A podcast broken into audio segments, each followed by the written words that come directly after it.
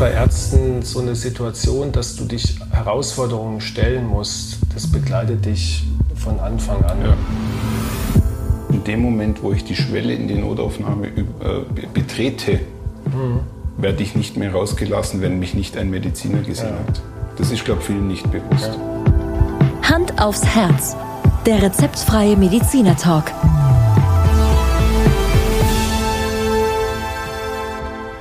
Hallo und herzlich willkommen bei Hand aufs Herz. Geschichten rund ums Herz mit professioneller Begleitung von Dr. Markus Knapp. Mein Name ist Thomas Krug und ich führe Sie heute wieder durch die Folge. Hallo Thomas, einen schönen Abend. Ja, Markus, ich glaube, äh, mich, wenn ich mich nicht richtig entsinne, dann war heute ein Krankenhaustag, oder? Ja, richtig. Also ich habe zwei Krankenhaustage. Der eine ist immer donnerstags und äh, der andere ist dienstags.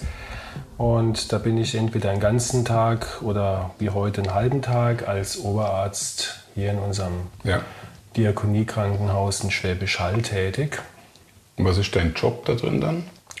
Na, ich, ich mache oberärztliche Tätigkeiten, aber äh, zu sagen wir, fast 99 Prozent im Herzkatheter. Im Herzkatheter. Ja, wo okay. ich ja auch dann meine Patienten behandeln kann, hier aus, die hier aus der Praxis kommen. Und ähm, klar, jetzt Heute zum Beispiel kam in der Zeit auch ein Notfall, akut. Okay, gell? Und okay. wenn ich dann da bin, dann bin ich dafür auch zuständig und kleinere Sachen. Ja, aber in der Regel Herzkatheter. Also du bist mehr oder weniger festes Bestandteil eigentlich der Krankenha des Krankenhausteams. Genau, so kann man das sagen in dem ja. Moment, genau. Ja, eigentlich ein ganz guter Übergang zu dem eigentlichen Thema, was wir heute besprechen wollen. Wir, glaube, wir beide wollen ein bisschen Einblick gegeben in den Krankenhausalltag und äh, äh, wir können das eigentlich auf zwei Ebenen ausnahmsweise machen, weil ähm, du arbeitest im Krankenhaus und ich baue Krankenhäuser. Und äh, ich glaube, beides zusammen könnte ein ganz nettes äh, Thema sein, in dem wir wahrscheinlich auch den ein oder anderen Aspekt äh, bringen, der vielleicht nicht so bekannt ist. Ja, kann ich mir gut vorstellen, dass es interessant ist für unsere Zuhörerinnen und Zuhörer. Fangen wir einfach mal an. Genau, genau. Was interessiert dich denn so? Also äh, tatsächlich interessiert mich äh, einiges. Ähm, jedoch würde ich zu Beginn dir einfach ein bisschen einen Input geben, weil mhm. ich glaube, du hast keine Ahnung darüber, wie ein Krankenhaus überhaupt finanziert wird, oder? Ein also, öffentliches, wenn wir es mal so nehmen würde man sagen, keine Ahnung ist übertrieben, aber, aber, sicherlich weniger wie du. Also ich, ich lerne ja auch gerne was dazu bei unserem Podcast. Ja, ja also ich will, ich will, ja genau, ich, ich, möchte es gar nicht so in die Länge äh, dehnen, aber äh, es ist schon ganz interessant. Du bist ja zum Beispiel jetzt in einem Krankenhaus tätig, was man schon als öffentliches Haus bezeichnen kann, mehr oder weniger. Ähm, kirchlicher Träger, genau. genau und öffentliche Häuser sind ja die meisten Krankenhäuser in Deutschland, haben eigentlich ein sehr, sehr klar strukturiertes Finanzierungssystem. Die haben einmal äh, ein Betriebskostensystem, in dem das, was du auch jeden Tag machst, ähm, entweder gegen den Patienten oder gegen weitere abgerechnet wird und die Kosten dagegen dann hoffentlich am Schluss zu keinem Verlust führen. By the way sind die meisten Krankenhäuser auf dieser Ebene momentan verlustträchtig, auch bei dir in Baden-Württemberg und Bayern, wo es eigentlich mhm. immer noch die beste Situation gibt.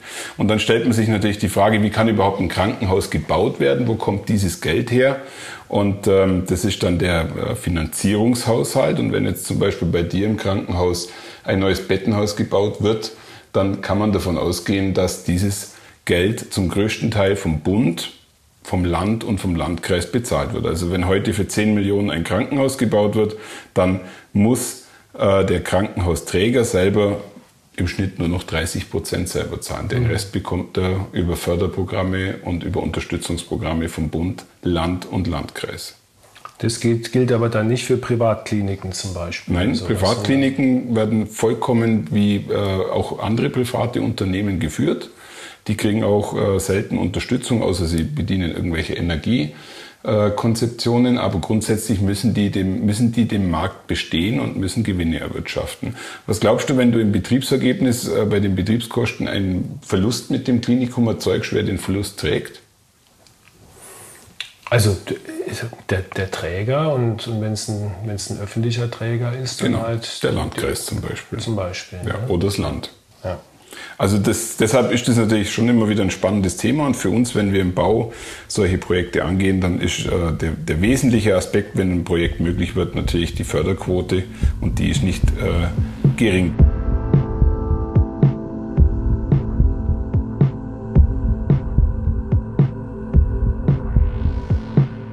Ja, also soviel zu äh, ein kurzer Exkurs mhm. zum Thema Finanzierung. Ich hoffe, dass der ein oder andere jetzt nicht gleich eingeschlafen ist. Wir steigen jetzt auch äh, postwendend in, die, in dieses tatsächliche Krankenhauswesen ein. Und Markus, ich glaube, es gibt äh, tatsächlich zwei Wege, in ein Krankenhaus reinzukommen. Am Haupteingang ja, ähm, mit Termin oder äh, mit Terminierungen, die man dann äh, irgendwo auf den Weg bringt. Und der andere Weg ist natürlich der weniger schöne über die Notaufnahme. Richtig, genau. Ja, das ist das ins Krankenhaus geht, geht niemand gerne. Am besten, man hat überhaupt äh, keinen Grund hinzukommen, aber wenn man hinkommt, dann gibt es exakt diese äh, und hauptsächlich die, die, wie wir sagen, die elektive Aufnahme. Ja. Das heißt, die wahlweise Aufnahme. Äh, der Patient kommt dann über den Hausarzt oder über, über den Facharzt und hat diesen Einweisungsschein und dann sind ja auch alle schon vorbereitet. Das heißt, die Station weiß, der Patient kommt heute. Die wissen auch, warum er kommt.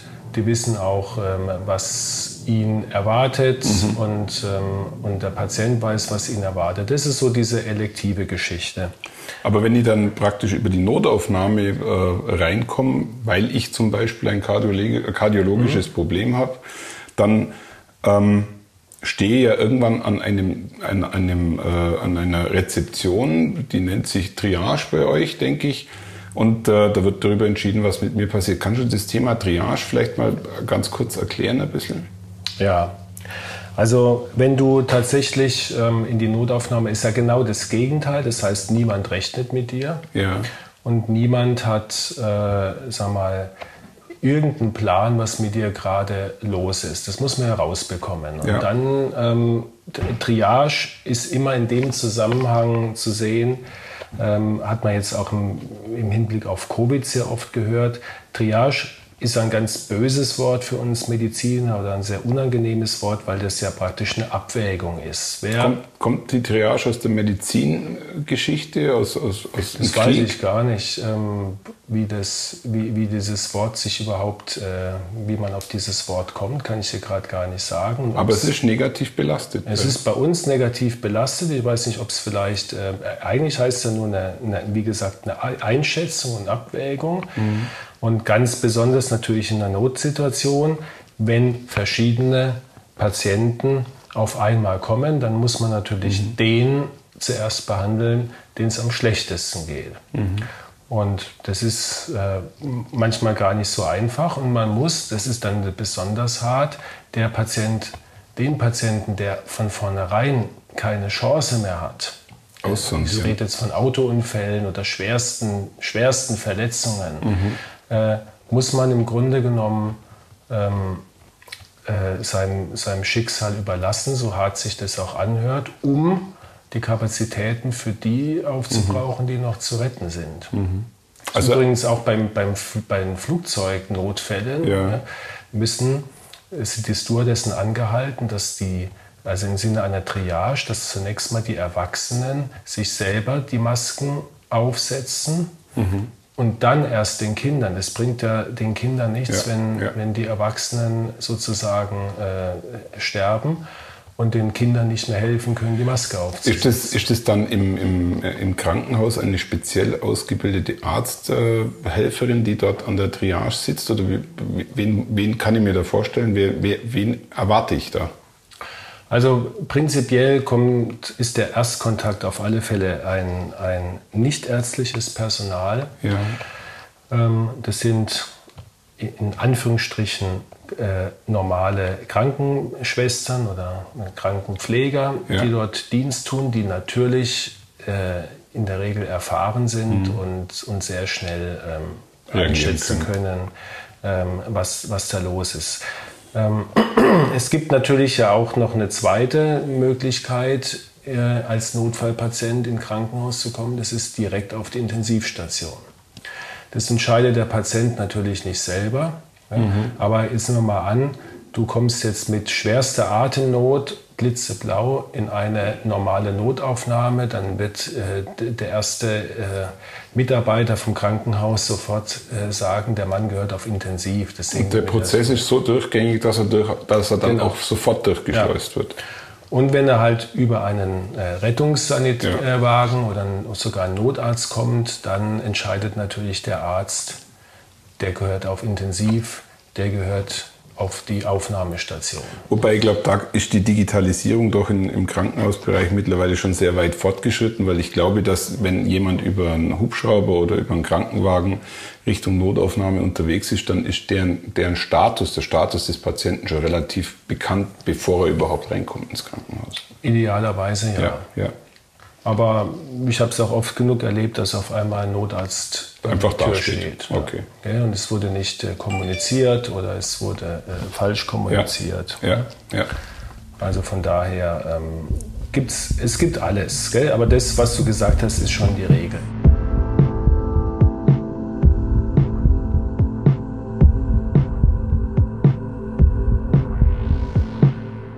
Jetzt ist ja die Herausforderung in der Notaufnahme ja tatsächlich die, dass das ja ein äh, 24 Stunden, sieben Tage Dienst ist, der da aufrechterhalten werden muss. Ähm, was ich mir personell schon ganz schön schwierig vorstelle, weil du brauchst ja nicht nur das äh, medizinische Personal, du brauchst ja auch den Zugriff auf Mediziner. Ja, absolut. Sagst du was ganz, ganz Wichtiges.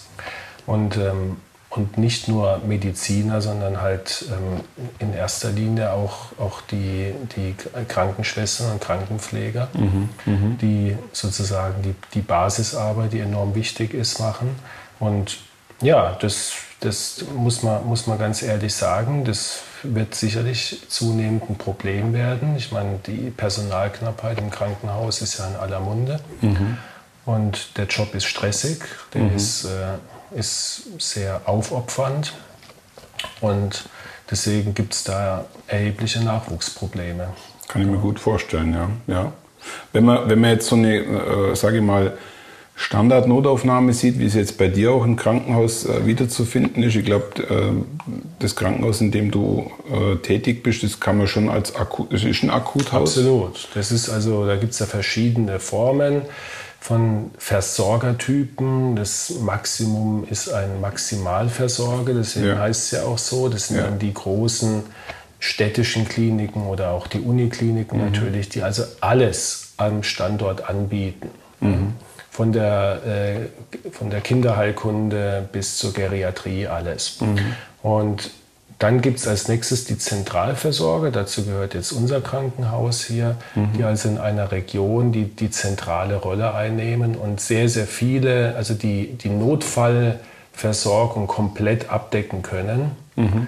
Und dann gibt es noch die Regelversorgung. Also so ein, das sind dann die kleineren Häuser, die dann zum Beispiel, wenn jemand einen Herzinfarkt äh, hat und braucht einen Herzkatheter, dann äh, schnell überweisen mhm. müssen. Aber die Regelhäuser, glaube ich, sind äh, wahrscheinlich aussterbend und wahrscheinlich wird man irgendwann nur noch bei Zentralhäusern oder Unikliniken sich befinden. Wegen der Spannende Thematik, Frage. ja. ja wegen der Frage. Problematik. Ja. Ähm, dieser 24-Stunden-Dienst, den man da abdecken muss, also mein Nachbar ist auch Mediziner, mhm. bildet sich gerade zum Facharzt aus ich gefühlt sehe den eigentlich nie, weil er ist nur, in, nur im Notdienst unterwegs. Wie, kannst du das vielleicht ein bisschen erklären, dass sich vielleicht unsere Zuhörerinnen und Zuhörer auch ein bisschen eine Vorstellung machen können davon, ähm, wie sowas überhaupt organisiert wird? Besteht ja auch ein gewisser Zwang dahinter. Ja, natürlich. Also das gehört zu deinen Aufgaben dazu. Steht doch in jedem äh, Vertrag drin, dass du also verpflichtet bist, Dienste zu leisten. Mhm. Und das sind auch nicht jetzt äh, in der Regel festangestellte Ärzte auf der Not, in der Notaufnahme oder in der Intensivstation, sondern wenn du, äh, wie jetzt dein Nachbar, eine ärztliche Ausbildung durchläufst, dann gehst du ja durch verschiedene Stationen, äh, mhm. Ambulanzen und je nachdem auch welche Fachrechnung du machst.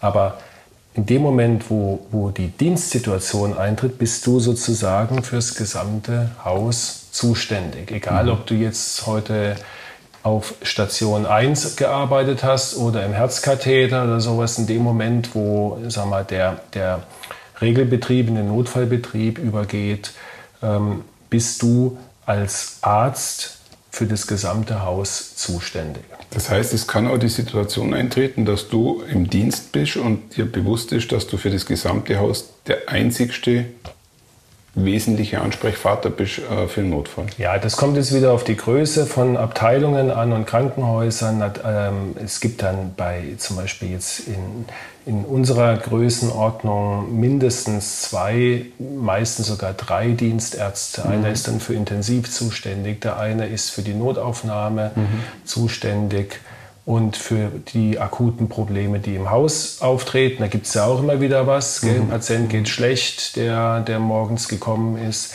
Und dann war es äh, also in der Zeit, wo ich noch regelmäßig Dienste damals gemacht habe, auch äh, üblich, dass entweder ein Student, also ein mhm. Pilotstudent oder ein, ein sehr junger Assistent äh, praktisch noch so, so kleinere Arbeiten gemacht hat, wenn man eine Blutentnahme äh, erforderlich ist, mhm. wenn man Blut anhängen muss oder Antibiotika anhängen muss oder mhm. sonst irgendwelche Sachen. Also das wird so ein bisschen aufgeteilt, dass, es, dass jeder seinen Bereich hat und natürlich ist es abhängig vom Erfahrungsgrad des jeweiligen. Vor was, vor was ich natürlich schon äußersten Respekt habe, ist, wenn die Situation eintritt, dass man äh, als Mediziner die Verantwortung hat für ein ganzes Krankenhaus oder für eine Station oder wie auch immer ähm, würde ich das persönlich schon als sehr belastend empfinden, äh, mit jedem Notfall, der dann da kommen kann, auch umgehen zu müssen. Wie, ja. wie, wie, machst du das? Das ist auch für, für, für, ich kenne auch niemanden, dem das leicht gefallen ist, als er dann in so eine Situation gekommen ist. Ähm, also ich weiß zum Beispiel, mein erster Nachtdienst, da ist man natürlich mega aufgeregt. Ähm, es, es hört sich dramatischer an, wie es ist, weil du ja als junger Arzt immer noch ein Backup hast. Mhm. Das heißt, du kannst jederzeit einen Oberarzt anrufen. Der auch vor Ort ist in dem Moment? Nein, Oder der, der, der ist zu Hause. Okay. Also vor Ort ist der, ist der in den allermeisten Fällen nicht, es sei denn, er hat ohnehin noch was zu tun, sondern der ist zu Hause, der kann aber reinkommen. Der, Oder er instruiert dich per Telefon, so bis er da ist. Ja. Genau. Ja. Ja, und ähm, von daher ist, die, ist, ist es im Krankenhaus eigentlich noch eine sehr komfortable Situation gewesen. Anders sah es aus, äh, wenn, als, ich mich, als ich die ersten Notarztdienste hatte. Ja. Weil da ist natürlich niemand mehr da. Und, Absolut. Und das war, war in der Tat durchaus belastend, ja. gar keine Frage. Aber also das ist in der Medizin bei Ärzten so eine Situation, dass du dich Herausforderungen stellen musst. Das begleitet dich von Anfang an, ja. von deinem Studium bis zur Ausbildung und auch später, auch, auch in heutiger Zeit kann ich das für mich in Anspruch nehmen. Das ist einfach, gehört zu dem Beruf. Ähm, man, macht, man handelt nach bestem Wissen und Gewissen und tut sein Bestes, ja. aber ähm, man, man kann natürlich... Ähm, kommt immer wieder in Situationen, wo man seine Grenzen stößt. Also ich denke da an eine Diskussion, die wir miteinander vor etlichen Folgen mal geführt haben und da hast du mal das Zitat äh, ausgesprochen, man funktioniert in dem Moment. Ja. Und ich glaube, das hat es ganz gut auf den Punkt gebracht irgendwo. Ja, das war in dem Zusammenhang, wo, wo ich meine, ja. meine Angehörige, meine behandelt Großtante hast. behandelt habe. Genau, in genau. der Notfallsituation, genau. Da kommt ein anderer Modus ins Spiel. Machst du eigentlich nur Nachtdienste? Oder ähm, Notdienste? Nein, aktuell mache ich das nicht mehr. Ähm, ganz, ganz selten, wenn ich, wenn ich, wenn wirklich absoluter Not am Mann ist, dann, dann mache ich das noch. Aber dadurch, dass ich ja zu, zu 90 Prozent in der Praxis arbeite, wäre das einfach nicht machbar. Mhm. Äh, bist ja im, also wenn Nachtdienste würde für mich bedeuten Katheter Rufbereitschaft ja. und dann nachts äh, Kathetern und am nächsten Tag Praxis. Geht nicht. Ist in meinem Alter schwer, schwer zu machen, muss ja. man ganz ehrlich ja. sagen. Ist schon nachvollziehbar. Ist schon nachvollziehbar. Weißt du nur zufällig, wie lang, wie lang denn, wenn jetzt ein Mediziner diesen Dienst hat, wie lang ist denn der dann im Klinikum? Ist der dann zwei Tage am Stück im Klinikum, übernachtet dort oder, oder wie, wie wird denn das eigentlich grundsätzlich organisiert? Das ist ja, hat sich ja im Laufe der Jahre extrem geändert, muss man sagen. Also als ich angefangen habe mit, mit der ärztlichen Tätigkeit, da gab es tatsächlich noch 36 Stunden Dienste. Das heißt, du bist, also, ja, du bist also montags gekommen, mhm. bist dann in den Nachtdienst gegangen und hast dann bis Dienstag ähm, abends gearbeitet. Das war völlig normal. Gibt es heute nicht mehr. Nein, oder? Gott sei Dank nicht. Es war, es war gar nicht so wahnsinnig unbelebt, muss man sagen, weil, weil das dann auch ganz gut bezahlt wurde und als junger Arzt ähm, ja, hat man das Geld auch hat man das Geld können. gebraucht und, und entgegen landläufiger Meinung, dass man als, als Arzt sofort äh, mega Großverdiener ist, ähm, ist, ist das tatsächlich ähm, eine ne ganz gute Möglichkeit gewesen, sein Budget aufzubessern. Aber es hat natürlich enorm Kraft gekostet. Gut, mhm. jetzt ist man mit Anfang 30 äh, kann man das machen, aber mhm. überleg mal, wenn du jetzt ins Krankenhaus kommst irgendwann und du wirst einem Arzt begegnen, der sagt, ich, ich bin seit gestern Morgen hier und habe die Nacht durchgearbeitet. Und das hat natürlich dann irgendwann auch mal der Wäre Gesetzgeber. Fatal. genau, fatal. Hat der Gesetzgeber auch erkannt mhm. und hat dann ähm, sagen wir, Arbeitszeiten eingeführt, dass sowas nicht mehr möglich ist. Es gibt jetzt in jedem Krankenhaus unterschiedliche Modelle. Ich bin noch da nicht direkt, es äh, kommt immer darauf an, wie, wie, wie groß mhm. dein Bereitschaftsanteil ist. Ja? Da gibt es C und D und was weiß ich, welche äh, verschiedene äh, Eingruppierungen.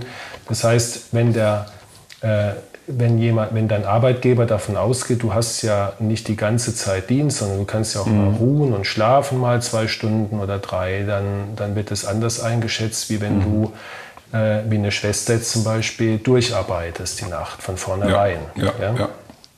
Fand auch ganz interessant, dass, dass gerade in dem Fall, weil du das gerade vorher kurz angedeutet hast, und ich glaube, das, das darf man gar nicht unter Jammern sehen, aber die Kollegen, die äh, im Krankenhaus im, im Bereich Assistenzarzt äh, unterwegs sind und solche Notdienste machen, die machen es bestimmt nicht, weil sie richtig viel Geld verdienen, sondern die machen es eigentlich, weil sie weiterkommen wollen in dem Job, weil sie in dem Krankenhaus ja eigentlich auch ihre Facharztausbildung machen, weil sie ja irgendwann ja auch, ich glaube schon, den Traum hegen, entweder im Krankenhaus eine Karriere zu machen, die über den Oberarzt hinausgeht, oder als Facharzt eine eigene äh, Praxis zu haben. Mhm. Aber der Verdienst in der Zeit, weiß ich selber, äh, von mhm. vielen Bekannten ist mhm. bestimmt nicht so, dass man sagt, das sind die Spitzenverdiener. Nein, nein, absolut. Ja.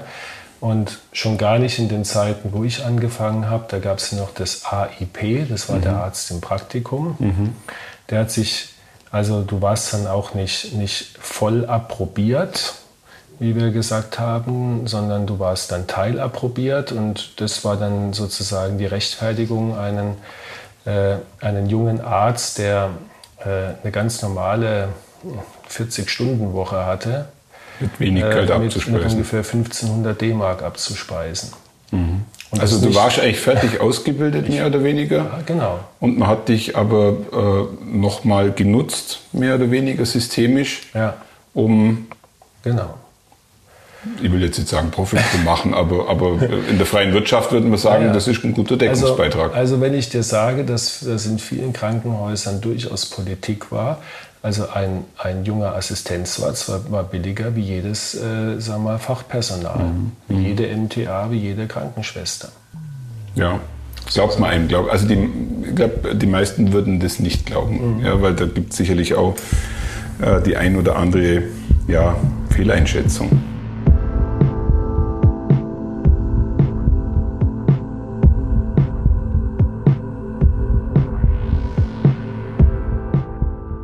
Ja, ähm, ich würde an der Stelle vielleicht mal ganz kurz äh, nochmal äh, ein paar Fakten geben. Hast du eine Vorstellung, wie viele Krankenhausbetten wir gerade in Deutschland zur Verfügung stellen? Krankenhausbetten, nicht Intensivbetten, mhm. darüber ist ja jetzt in Zeiten genau. von Corona viel diskutiert worden. Aber rein, was, was, was glaubst du, was wir Krankenhausbetten haben? Oh, da bin ich ganz schlecht. Ey. Ich hätte jetzt mal gesagt, hm. 70.000. Das ist ganz daneben. Das ist ziemlich, ziemlich weit daneben sogar. ähm, und Gott. das ist, und da, da könnte man wahrscheinlich auch eine eigene Folge drüber machen, weil es ist tatsächlich ein Politikum. Wir haben mittlerweile und aktuell 680.000 Krankenhausbetten. Ähm, das und, peinlich, und, das ja. bei 80 Millionen Einwohnern. Und vielleicht bloß als, als Vergleichszahl zu nennen, in Dänemark haben wir 6 Millionen Einwohner und 15.000 Betten. Ähm, ein Thema, was, was, was ja in der, in der Finanzierungssituation auch äh, immer wieder Diskussion ist, dass man ja behauptet, dass in Deutschland einfach zu viel Krankenhausbetten da sind, dass die Strukturen noch nicht passen, dass zu viele Liegezeiten sind etc. pp. Ähm, aber wie gesagt, ich glaube, das könnte durchaus ein extra Thema sein ja. und vielleicht auch ähm, äh, intensivierbar, ja, das Thema. Es ist eine, es ist eine, glaube ich, ganz schwierige Diskussion und, ähm, und da gibt es sicherlich sehr, sehr viele Aspekte. Aber eins ist ja klar, wir, wir rühmen uns ja, das beste Gesundheitssystem der Welt zu haben. Und ja. wir haben hier einfach den, den absoluten ähm, sagen wir mal, Maximalansatz. Ja. Also mehr geht einfach nicht, wenn man uns auch in unsere Nachbarländer guckt. Mhm. Mhm. Und und dadurch hat sich das natürlich historisch so entwickelt. Dann braucht ja, man natürlich ja. auch die Kapazitäten, wenn man den Aber, Anspruch hat. Ja? Äh, ja, das ist absolut richtig. Und der Anspruch, wie du gerade sagst, ist in Deutschland sehr hoch. Und, und ich glaube, man kann auch ganz stolz sagen, dass wir äh, im Vergleich zu anderen Ländern wirklich gut dastehen, was, was äh, die medizinische Versorgung angeht. Über die Frage, ob das alles wirtschaftlich ist, ähm, ich glaube, das können wir beide hier am Tisch nicht beantworten. Ähm, das ist auch natürlich auch viel mit Politik verbunden und ähm, ich weiß gar nicht, ob ich mir das trauen darf zu fragen, aber weil wir gerade über Finanzierungen sprechen, könntest du aus deiner medizinischen Sicht sagen, es kommt jetzt jemand zu dir in die Notaufnahme, macht es heute tatsächlich einen Unterschied, ob er privat oder gesetzlich versichert ist? Also ähm, es macht mit Sicherheit für das Krankenhaus einen Unterschied aus. Weil Aber für dich als Mediziner? Ach so, als Mediziner. Nimmst du das, also der Notfall kommt rein, nimmst du irgendwas wahr an dem Patienten, der, der praktisch eine Clusterung wirtschaftlich auslöst? Wirtschaftlich auf keinen Fall. Ja. Als Arzt, weil du ja nicht direkt äh, davon profitierst und heutzutage auch die die auch die Chefärztin in der Regel gar nicht mehr jetzt direkt abrechnen mhm. und ähm, mhm. Also ich glaube, das ist, ist Gott sei Dank, ähm, sind wir da weg von der Zweiklassenmedizin und ich kenne keinen einzigen Fall, Gott sei Dank, wo jetzt ein, ein Privatpatient besser behandelt worden ist in der Notaufnahme aufgrund seines Versicherungsstatus. Mhm. Ich glaube, sonst müsste man auch wirklich äh, am Beruf zweifeln. Ja? Aber du hast gerade was angesprochen, was sehr interessant ist. Also wenn wir mal fiktiv einen Rücksprung machen würden in die Zeit der Schwarzwaldklinik, mhm. ja, Sascha Hien in seiner mhm. Topfrisur, mhm. war der überhaupt Chef? Er war, glaube ich, auch Chefarzt damals. Nee, nee, Nein, sein, was war er denn? Sein Vater war, war Chefarzt. Der Doktor Dr. Brinkmann. Brinkmann, genau. Und ich glaube, der hatte damals 80er Jahre Chefarztverträge, in denen es zwei Abrechnungsmodelle gab. Er konnte privat direkt abrechnen mhm. und der Rest hat er als Angestellter genau. im Krankenhaus genau. bekommen. Ja. Und ich glaube, das kann man schon mit gutem Gewissen sagen, das gibt es heute fast nicht Nein, mehr. Oder das gibt es, glaube ich, gar nicht ja. mehr. Also ich rede jetzt da wirklich aus dem, aus dem äh, sag mal, nicht aus dem Nähkästchen, sondern ich weiß es einfach nicht direkt, aber mir ist auch da kein Fall bekannt. Mhm. Äh, ich glaube, dass, dass die heutzutage die, die Chefärzte Verträge haben, die sagen wir mal, eher in Richtung gehen, dass sie äh, beteiligt sind an, an diesen Privatlegitimationen. Ja, ja. Aber, aber nicht mehr in der Dimension, in der wie, Dimension, es, wie es vor äh, etlichen Jahrzehnten war. Auch etwas, wo man auch sagen muss, auch diese Systeme entwickeln sich weiter und, und ähm, äh, sie entwickeln sich nicht negativ weiter. Also man darf, man darf das durchaus auch mal, denke ich, auch so ansprechen. Ja, absolut. Ja.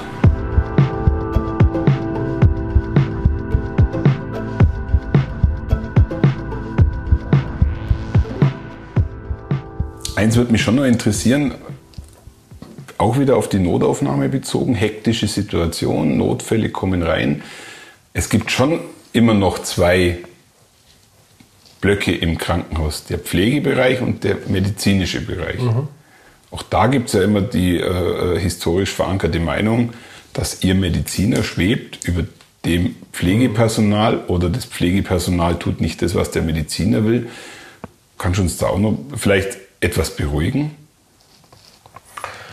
Also das ist sicherlich auch historisch äh, sagen wir, bedingt. Hat sich das bedingt und, und hat sich in den, in den letzten Jahren massiv auch verändert. Ähm, insgesamt ist er, ist er der Status des Pflege- und Assistenzpersonals enorm mhm. und zwar mhm. zu Recht äh, aufgewertet worden. Wenn auch nicht vielleicht finanziell, aber ich denke, das geschieht jetzt in den nächsten Jahren hoffentlich auch. Glaube ich ja. auch, ja. Und ansonsten war das schon immer so, das ist doch ganz klar. Eine erfahrene Notaufnahmeschwester oder Intensivschwester mhm. hat, hat natürlich jeden äh, jüngeren Assistenzarzt äh, mhm. fachlich und von ihrer Erfahrung in die Tasche gesteckt. Und man mhm. war sehr gut beraten, äh, solche, solche Mitarbeiter um Rat zu bitten und auf ihren Rat zu hören. Mhm, ja. Und dann, das war eine Synergie. Natürlich, letztendlich hast du die Verantwortung immer gehabt. Das, das ist auch weiterhin ganz mhm. klar geregelt. Ähm, du kannst dich beraten lassen, von wem du willst. Am Ende entscheidest du, was mit dem Patienten passiert. Also du Mediziner. Und du entscheidest dann, du musst dich dafür auch später rechtfertigen. Mhm. Mhm. Du kannst dann nicht sagen, aber, aber äh, der Pfleger hat mir eigentlich gesagt, ich soll es so machen, das interessiert mich. Also das niemand. ist schon sehr klar geregelt. Noch, genau. Der Mediziner hat die Haftung, Absolut. mehr oder weniger, und die genau. Verantwortung. Genau. Und, und, die Pflege arbeitet zu. Genau. Ähm, das ist das, das, sag mal, das rechtliche, offizielle. Und in der Praxis, wie gesagt, ähm, gibt, es, gibt es im optimalen Fall eine, eine Synergie, dass also Ärzte und, und Pflegepersonal zusammenarbeitet. Gerade im Notfall ist es mhm. extrem wichtig, dass die Abläufe passen, dass, ähm, dass sozusagen auch die Harmonie stimmt, im mhm. wahrsten Sinne des mhm. Wortes. Mhm. du kannst keine, keine gute Notfallversorgung machen, wenn du dich mit dem Personal nicht verstehst. Das ist zwar eine rhetorische Frage, aber äh, in deinem Arbeitsumfeld im Krankenhaus würdest du das als harmonisch einschätzen? Ja, ohne schlechtes Gewissen ohne, jetzt ohne zu rot zu werden, ja, was, ja. was, jetzt nicht jeder sieht. Aber, aber ich sehe es. Ich sehe es, du bist tatsächlich äh, unverändert. Aber ja. ich glaube, das, das sind alles so Klischees, mit denen darf man auch gerne mal aufräumen.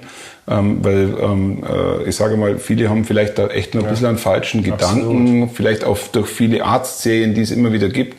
Auch aktuell, muss ich ehrlich sagen, gibt es immer noch Arztserien, die dieses Klischee mhm. ähm, unheimlich bedienen und ich finde es eigentlich nicht positiv, sondern man sollte eigentlich auch da nach der Zeit gehen und sich auch dementsprechend auch, ähm, auch in solchen Dingen dann äußern. Ja. Was vielleicht auch ähm, sicher von Interesse wäre für dich, könnte ich mir vorstellen, wer, jetzt kommt ein Assistenzarzt, ja.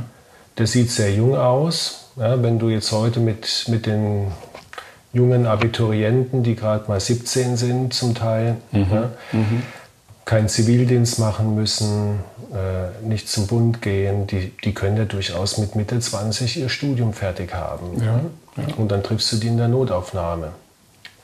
Und ähm, ich, ich glaube, das, das ist eine, für viele auch manchmal eine Unsicherheit. Definitiv. Ähm, ist er denn überhaupt in der Lage, jetzt äh, mein Problem zu erkennen? Ja. Aber da kann ich dich auch beruhigen, weil, wie gesagt, es gibt mhm. immer einen erfahrenen Kollegen, man wird jetzt nie ein seriöses Krankenhaus, wird jetzt nie einen absoluten Anfänger in eine Situation schicken, wo er mhm. überfordert ist, mhm. sondern man, man macht es ähnlich wie bei einem Piloten. Ja, den würdest du jetzt auch nicht nach der Ausbildung direkt sagen, jetzt fährst du, fliegst du mal den A380 nach New York. Definitiv ja? nicht, definitiv sondern, nicht. Sondern du, du lernst immer dazu ähm, und du hast die Möglichkeit, dich rückzusprechen und das, du ja. hast die Möglichkeit, jemanden dazu zu holen und ja. spätestens am nächsten Morgen wird ja dein Fall in der Frühbesprechung, ja. wird, wird jeder Fall besprochen, sodass auch nichts untergeht.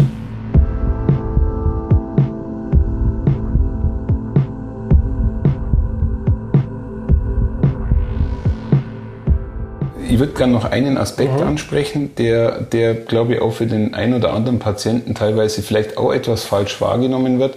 Oft sind ja Notaufnahmen zu normalen Zeiten sehr stark belegt, ja, weil, weil einfach sehr viele Leute reinkommen. Ähm, ich persönlich weiß aus, aus einigen Projekten, die wir gemacht haben, dass das tatsächlich ein Riesenproblem ist, dass einfach in die Notaufnahmen äh, sage ich mal, der Schnupfen genauso reinläuft äh, oder äh, äh, ein fiebriges äh, Kind, wie jetzt zum Beispiel der, der tatsächlich auch schwerwiegende Notfall und das natürlich auch diese Organisation echt oft an ihre Belastungen bringt. Ist das, hast du den Eindruck auch, dass das äh, bei euch im, im Umfeld tatsächlich eine Schwierigkeit ist? Ähm, oder, oder lässt sich das wirklich alles auch organisatorisch eigentlich in den Griff kriegen? Also es, es gibt schon so diese, diese Tage, die, warum auch immer, dann äh, hoffnungslos überfüllt sind und, und genau so eine Situation ist, wie du sie eben beschreibst. Mhm. Und ähm, in dem Moment, äh, und ich hoffe, das wird nicht ausgenutzt, ähm, wenn du ein wenn du als Patient in eine Notaufnahme kommst, dann darfst du nicht weggeschickt werden. Ich weiß, ja. Das wäre äh, rechtlich eine Katastrophe. Das genau. heißt, du kommst, du kommst äh, rein und dann wirst du natürlich da ähm, angeschaut und zwar auch ärztlich angeschaut. Ja, auch das ist wieder sowas, was wir vorhin hatten. Es darf jetzt nicht ein Pfleger entscheiden, ob du mit dem Schnupfen mhm. wieder nach Hause gehst. Das ist mhm. eine ärztliche Entscheidung. Exakt. Ja. Und deswegen kann es schon sein, ähm, dass es, es gibt auch durchaus sicherlich die Ausnahme, aber es, es gibt sicherlich den einen oder anderen, der auch sagt, naja, unter der Woche bin ich nicht zum Arzt gekommen, ich habe die ganzen, ganze Woche Halsschmerzen, jetzt gehe ich mal heute Abend in, bequem in die Notaufnahme. Das ist der Systembrecher. Und das ist ein Systembrecher, ja, und äh, da muss man wirklich an ja. die Verantwortung jedes Einzelnen appellieren, dass, dass man natürlich die Notaufnahme für Notfälle aber du hast was ganz Wichtiges gesagt und das, das kann man tatsächlich auch ein bisschen als Schlusswort zu, zu äh, unserem heutigen äh, Thema nehmen. Die Verantwortung liegt tatsächlich beim Patienten, weil, und das ist etwas, was, glaube vielen nicht bewusst ist, in dem Moment, wo ich die Schwelle in die Notaufnahme äh, betrete, mhm. werde ich nicht mehr rausgelassen, wenn mich nicht ein Mediziner gesehen ja. hat. Das ist, glaube vielen nicht bewusst. Ja. ja. Aber das ist dieser Spagat, und das haben wir ja auch in manchen Folgen auch, werden wir nicht müde, das immer wieder zu betonen. Wenn ja. du entsprechende Beschwerden hast, dann gehörst du in die Notaufnahme. Absolut. Ich hatte heute zum Beispiel wieder einen Fall von einem Patienten, der am Sonntag typische Beschwerden eines Herzinfarktes bekommen hat mhm, mhm. und damit aber jetzt zwei Tage zu Hause blieb. Ja, und dann am, am, dritten Tag, wo es immer noch nicht besser wird, das war so ein stotternder Infarkt, wie wir sagen. Also mhm. das Gefäß geht mal ein bisschen zu, dann wieder auf und dann wieder, ja, das ist mhm. so. Ja, also es wäre jetzt ganz, äh, wir können ja auch nicht sagen, ähm, ach, wegen ein bisschen ziehen brauchen Sie sich in die Notaufnahme. Mhm. Das ist eben die Schwierigkeit. Aber aber sag mal, diesen Missbrauch, dass man sagt, jetzt, jetzt äh, wollte ich schon die ganze Woche zum Arzt gehen, habe ich nicht geschafft, dann machen wir es doch einfach am, genau. am, Samstagabend in der Klinik. Das ist natürlich eine ganz andere Nummer. Genau, genau. Also das ist wirklich ein schwieriges Thema, äh, wo sicherlich an der einen oder anderen Stelle durchaus organisatorische Probleme entstehen können. Ja, Markus, ähm, ich glaube, ein bisschen einen Einblick haben wir in das ja. Thema schon gegeben ähm, und äh, auch ein paar Insider-Informationen geben. Ich würde würd vielleicht an der Stelle diesmal tatsächlich ein Fazit vielleicht kurz ziehen. Also ich glaube, dass das Thema Notaufnahme, was wir jetzt heute diskutiert haben, sollte eigentlich schon vertrauensbildend sein. Ja, sollte eigentlich äh, das Gefühl vermitteln, dass man in einer Notaufnahme in, in, in, deutschen Krankenhäusern schon sehr, sehr gut aufgehoben ist, weil ein Wahnsinnsapparat dahinter steht, dass auch der, der oder die Medizinerin, die dort äh, tätig ist, auch wirklich qualifiziert ist, das zu tun und auch nicht übernächtigt ist, weil sie schon seit drei Tagen irgendwie die Notaufnahme äh, äh bedient. Und äh, für mich war das ja eigentlich jetzt auch in der Diskussion mit dir nochmal, äh, schon nochmal äh, ein verstärkt gutes Gefühl, dass unsere Notaufnahmen echt auch einen sehr guten Job machen, bedingt dadurch, dass wir einfach hervorragende Mediziner und auch ein hervorragendes Pflegepersonal haben. Also mir, mir hat die Diskussion mit dir wieder gut getan und hat sie auch und hat auch wiederum Vertrauen gestärkt. Jetzt hoffen wir mal nicht, dass du eine brauchst in den nächsten Jahren. Also ich glaube ich glaub jetzt nicht. Also ja. noch fühle ich mich ganz wohl und also. äh, wenn was wäre, habe ich eine direkte Quelle mit dir äh, und äh, hoffentlich nicht die Notwendigkeit einer Notaufnahme. Ja, also herzlichen Dank ähm, und bis zur nächsten Folge, Markus. Ja, hat wieder Spaß gemacht. Bis zum nächsten Mal. Vielen Dank, Thomas. Bis demnächst. Tschüss. Ciao. Und wenn du irgendwann mal in die Notaufnahme kommst, dann rufst du mich an. Das ist Dienst, okay? Dann machst du einen Dienst. Okay. Du fährst extra ins Krankenhaus komme auch ins Allgäu. Zum Notaufnahmen. In die Ich komme ins Allgäu. Ich freue mich, ich freue mich, ich freue mich unbedingt. Ja.